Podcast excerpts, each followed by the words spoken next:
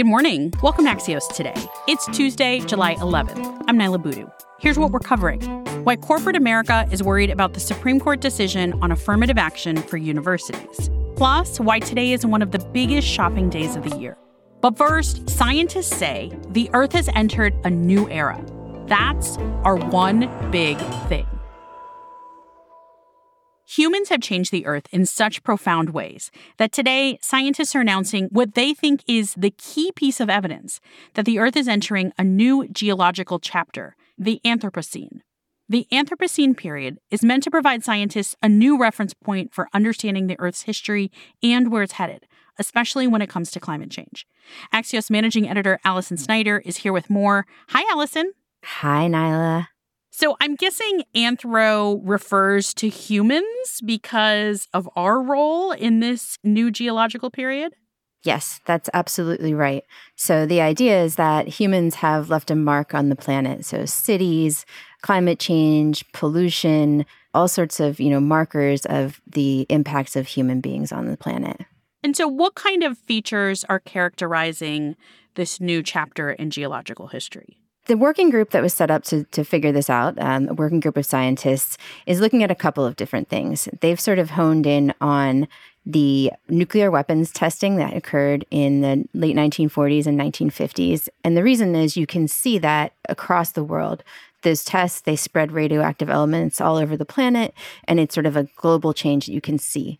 And then the others that they're looking at are more like markers of industrialization and globalization. So things like nitrogen and mercury that are released from burning fossil fuels, microplastics, nitrogen from fertilizers, all of these sort of spiked at different places across the world in the mid 20th century. So they're looking for evidence of them in the geological record. So a layer in the rock, stone, ice, or sediment. How long have scientists been debating this new designation? The term sort of came to the forefront around the 2000, and this working group was set up in 2009 to sort of evaluate whether Earth has entered this proposed Anthropocene. And in 2019, they sort of took a step further and went to set out to send scientists to find a site that would sort of be like their proof. There are nine different sites um, that are being considered, and they're very different. You know, there's a coral reef in Australia, there's a, a peat bog in Poland. And so today, the scientists are going to announce which site on Earth best represents, in their mind, this change. Alison, I guess I understand why scientists think this is an important designation for them. Why is it important for all of us? I think one of the things that researchers are trying to highlight is that the changes that they're seeing in the past 70 years are occurring much faster than they've seen in other geological periods. So, times when there were natural fluctuations in temperature on the planet, or glacial ice ages and mini ice ages, or even asteroid strikes, the impacts of this is happening faster than that. Alison Snyder is a managing editor at Axios and also writes our weekly science newsletter, and we'll include a link to the story in our show notes. Thanks, Alison. Thank you. In a moment, what the Supreme Court decision on affirmative action in colleges means for corporate America. Welcome back to Axios today. I'm Niala Boodhoo. It's been a couple of weeks since the Supreme Court struck down affirmative action for college admissions, and it's still too early to see all the effects of that decision. But as Axios' Emily Peck reports, companies are expected to face a talent pipeline problem. Hi, Emily. Hey. Emily, the Supreme Court overturned the use of affirmative action at the collegiate level. Can you explain why many companies were opposed to this decision? Companies were opposed to this decision because it is in their interest to have a diverse set of candidates for open positions. Because for a while now, companies have wanted to hire a diverse employee base. There's a lot of research that just finds diverse teams are better at decision making, better at creativity, better communicators. And so the companies that signed on um, this brief to the court included really big ones Accenture, Apple, GM, Google, United Airlines. Um, and they have an interest in hiring diverse employees.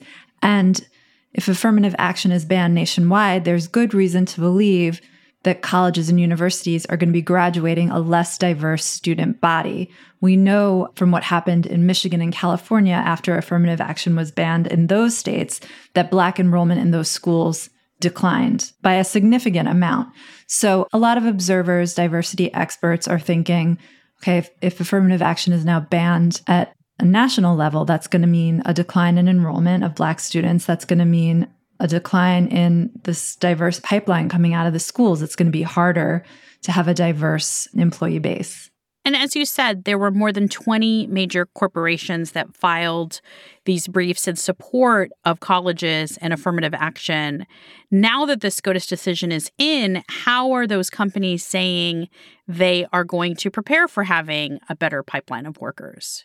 What's also happening, besides companies worrying about this pipeline issue, is they're worried that they'll be the next shoe to drop. In other words, the Supreme Court decision didn't have anything to do with corporate America at all. Nothing has changed. They can still pursue diversity, equity, and inclusion programs and take into account diversity in hiring. That's all unchanged. But there are fears now and rumblings that there will be litigation against companies for trying to hire diverse employees, just like there was litigation against the universities. So companies are reacting. I think some are a little nervous, some are doubling down on diversity, others are quietly not talking about it as much. It remains to be seen kind of how they react so early since the decision.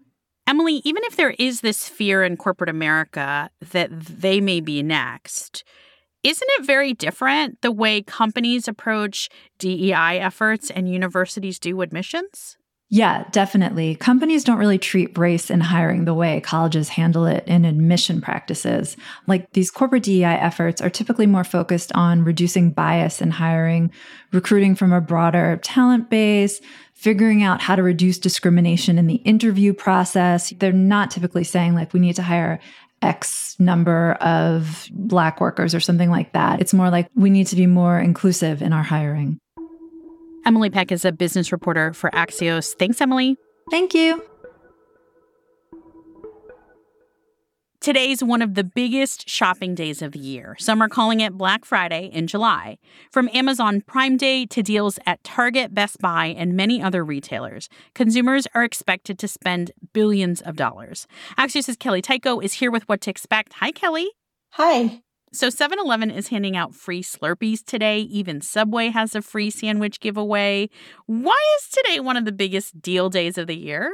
Well, Prime Days is one reason. All the sales at Target, Walmart, Best Buy, Macy's, Kohl's, all of those have to do with Amazon and stores wanting to compete for part of that market share. Prime Day last year drove $22.4 billion in overall US online sales, including 11.9 billion during the 48-hour Prime Day period. We've talked a lot about inflation on the podcast. Kelly, given that, are Americans expected to spend money on these deals? Well, I think that consumers are hungry for deals and they're expected to take advantage of the sales, but some will spend less. The average Prime Day shopper plans to spend $250 at Amazon in competing sales, according to a RetailMeNot survey. This is down from 388 last year and down from 594 in 2021. But one reason that people are going to be shopping is because Prime Day is considered the unofficial start to back to school shopping.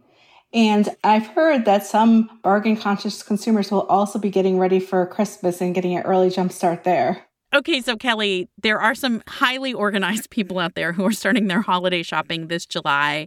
But are there actually deals to be had over this next 48 hours? Or is this more of a marketing ploy to get consumers to spend? Well, it depends on what you're shopping for. If you're shopping for a big TV, there's not going to be a lot of doorbuster deals. Some of the sales are online only, but you need to know what you're shopping for. Consumers are expected to buy things that are more wants and needs versus indulgences, indulgence buys like in the past. If you're looking for deals on kids' clothes and back to school supplies, you might be able to save some money there. Axios senior reporter Kelly Tyko. Thanks, Kelly. You're welcome. That's it for us today. I'm Niala Boodhoo. Thanks for listening. Stay safe, and we'll see you back here tomorrow morning.